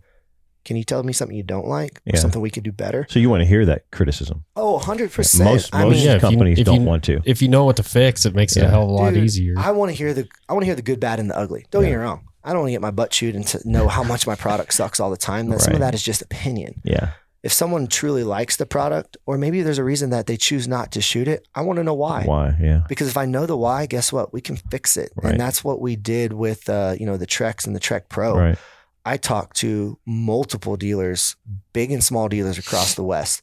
What a, what am I missing in a site? And I took notes for about a year, you know, and the engineers were, were asking those same questions. And we all circled up together and said, hey, this is what we need to do. Um, because we want to build the best products out there for every hunting scenario and every target scenario Right. that an archer can, you know, come across. Yeah. And so, yeah, that that's important to us. We're passionate about that. We're not prideful. Uh, we're archers building product for archers. Yeah. And you know, that's So real quick, real quick, last one I wanted to talk about. We just got some in yesterday, actually. So the new torque stabilizers, Yep. Torque micro bars. dude, those things are bad. A. They're awesome. Oh yeah, It's a high modulus carbon. Um, it is a platform that was designed off of our target series of our torque spiders. Uh, great price point. that's the big thing. Yeah. Micro diameter bar is at a crazy good price. Mhm. You Yeah. know, you can get a full kit for like two twenty nine. Yeah. Front bar, back bar with a mount, quick disconnect. Yep. Um, great bar. Yeah. You know, it's one of those things. Is, you know our competitor. Um, you know, I'm gonna say it. The, the top two other competitors out there, are Bee Stinger and Conquest, and they make Yeah. great products. Yeah. But it's I've been very successful with this bar. I really haven't had to sell it. Um, Yeah. I'll take the bar and say, hey. What are you shooting? Oh, I'm shooting a bee stinger, or I'm shooting this, a conquest, or I'm shooting a shrewd, whatever bar. I'm gonna say, okay, do me a favor, just put this eight inch bar, ten inch bar, put it on your bow. Go tell me what you think. And the most consistent comment I received back was like, "Wow, that actually takes out a lot of vibration." I'm like, "Awesome! I'm I'm glad you feel that way because I think the same." And and you know, there's times that guys may think otherwise, and so be it. That's their opinion, and right, we move on. right. Um, but that bow actually, that actually, that bow, sorry, that stabilizer will actually reduce the feedback in the bow. Um, I think it is the quality of the carbon that we're using. Yeah. Um, I think it is our dampener that we make specifically for our, our stabilizers. Yeah. Um, it's just a great bar for the price too. Yeah, that's know? what I'm saying. You guys, there's one thing about the outdoor group and elite, um, good quality products, definitely sig- not significant, but cheaper on the lower end of price point for sure. And I'll tell you the other thing. We were just talking about this. We're going to wrap it up here in a second because he's giving me the evil eye. Um, I've kept him well over his time frame already. Ah, we're Um, good, man. no, but one thing, that Bridger, I think you were just mentioning it to somebody yesterday that, you know, we were talking to a guy who's thinking about opening the shop.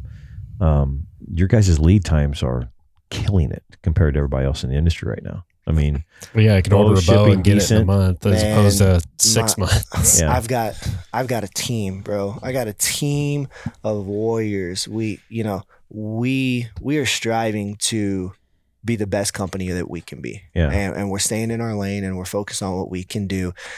And you know, you know, my CEO, my COO, Anthony Steele and Josh Sidebottom, um, down to Tommy Gomez uh, on the operation floor. You know, that my team, my leadership team is phenomenal. They have our company dialed in on supply chain, on our operations and build plans. Um, I mean, it rolls deep all the way down to a lane in shipping. I mean, I have a team, and I know that I can't do this by myself. Blake isn't the one delivering this product. I'm just servicing my dealers, but I have a team in New York that is just as um you know just just as involved as I am. And you know we all have a fire underneath us. We know how important each one of our jobs are to supply product for the dealer and Mhm. for the consumer. And we're prideful about that. Yeah. um small shop big shop mom and pop shop it doesn't matter. We want to get you products. We want to get them on your wall. We we know you need those products for your consumers to come in and shop and it, it also comes down to the consumer there's a lot of consumers that have been waiting 16 18 weeks for a site bro, I can name two manufacturers. I'm not ah, going to, but yeah, Lord Almighty, you know, twenty some weeks. yeah. So how many guys are missing their hunts? How many guys are you know not able to practice because of that? Well, yeah, you know, we're trying to do the opposite. And, you know, there, there, there could be a time that we stumble and maybe we slow down a little bit. And, but we're doing a good job. I mean, Yeah. here I, I have bows that at, at a lengthy lead time for me on a bow right now is at most six to eight weeks. Yeah. And I cringe on that. Yeah. But that may only be one or two SKUs. Most of my bows are, you know, four to six week max. Right. And I'm still not happy with that. And Yeah. guess what? that's Neither better than anybody out there. exactly and I, i'm okay with that but we, we want to strive to be better I, Yeah. we're, we will get to a point where bows are going to be 10 days Right. um so All right. Lastly, Yep. real quick, because I know you were got to go. Um, you guys started a new venture called Yeah. Clutch Outdoors. Yep. Um, trying to. So one thing I love about what Elite's doing, and I, and I know you are a big driving force behind this, is that you guys are looking at this. You know, everybody and their grandmother is building bows around the Midwestern whitetail hunter. Bleep, agreed. I mean, Mhm. it's what Mathews hangs their hat on. There's no doubt I about mean, it. it's ninety percent of your hunters. It is in the ninety percent of US. hunters, yeah. And I think Blake and I, have, you and I talked about this for years now. That you know, the one thing is that we always take these Midwestern whitetail bows and turn them into elk bows. Mhm. And you've been elk hunting now. You Mhm. see, there is a difference. a hun- big difference. I mean, there's they're not the same animal, Nope. not the same you know format.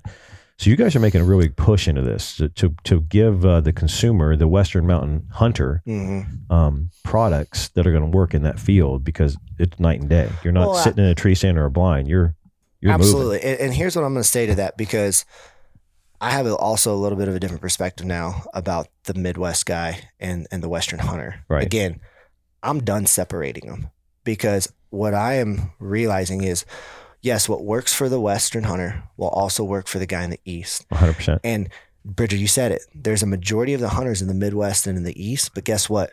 Those guys are still hunting out west. Yep. Yeah, those guys experience some of the same scenarios that the Western Hunter does. Western Hunter has a 22 degree uphill shot at a mule deer. Well, guess what? That guy out east in Virginia is up in a tree 25 foot. he's thirty feet up in a tree stand shooting thirty yards. You know, straight at a forty-five You know, degree so- downhill. Yeah. I'm done uh, separating the two because archers are archers. Yeah. And so, like Scott said, you know, we're building products for archers and we're taking a different approach.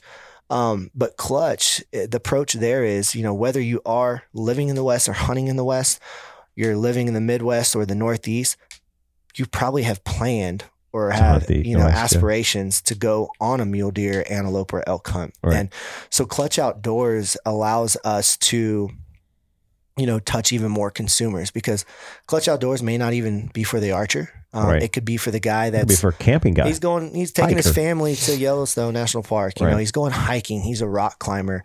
Um, there's a mix of products with Clutch Outdoors from you know survival hammers to emergency tents to hammocks uh, to lighters. lighters. The lighters legit. The lighters legit. Solar chargers for your phone Yeah. to camping pots and pans to a telescopic p- uh, fishing pole, all at a great price. Um, great quality products.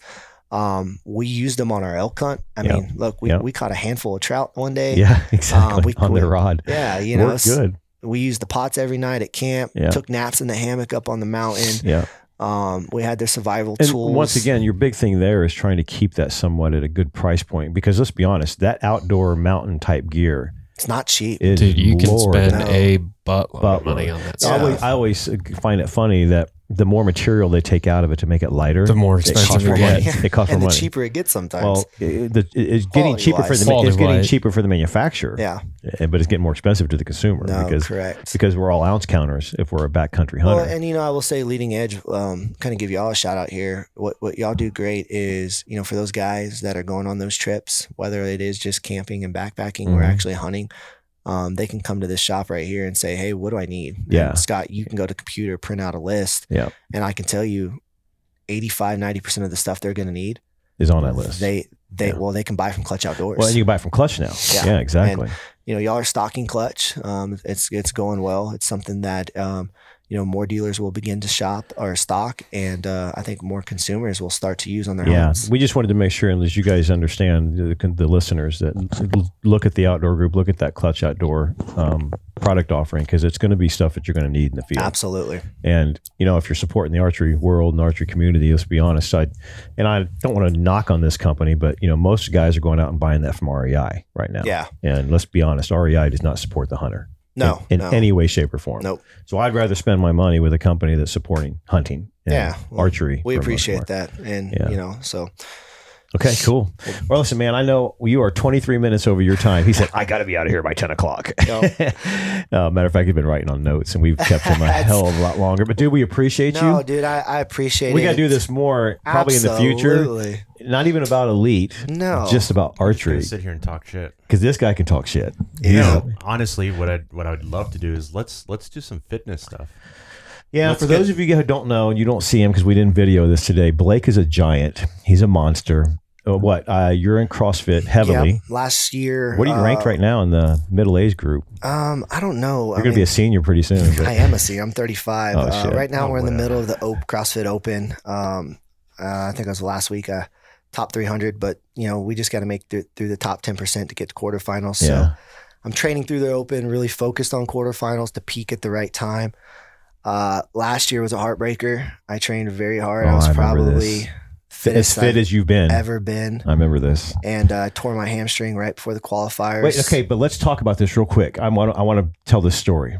How he tore his hamstring was because of his Stu- ego, his It's stupidity. Stupidity. Literally a week before the event, and he decides to get into a sprint race with another colleague. Yeah, well, to see no, who's it wasn't even a colleague. It was uh, long story short. I, I'm an AAU track coach, and I, they had a coaches race, and I swore I wasn't going to do it. And he did it. And I said I'd only do it if I had an hour to warm up, and I warmed up for an hour, and I still pulled my You pulled your Well, actually, I hamstring. didn't pull it, bro. I t- you know, I You tore, it. It Yeah, was you black tore and it. blue. Yeah, exactly. Finished 42nd in the world last year in the submaster division, and uh, making another run at it this year. We'll see how it goes. Yeah. So, anyways, yeah, we do got to do a fitness thing with Blake because he's he's uh, he's You do fit. Do a beard growing one too. My biggest question with the beard thing is how you convince Kelly to let you grow a beard because I'm a tenth of the length of your beard right now, and Courtney's You're a tenth like of the length in a lot of things, Bridger. Yeah, there you go. There you go. Maybe that's how I got her convinced to let me grow my maybe, beard. maybe. All right, folks, we thank you. Uh, catch us on the next one.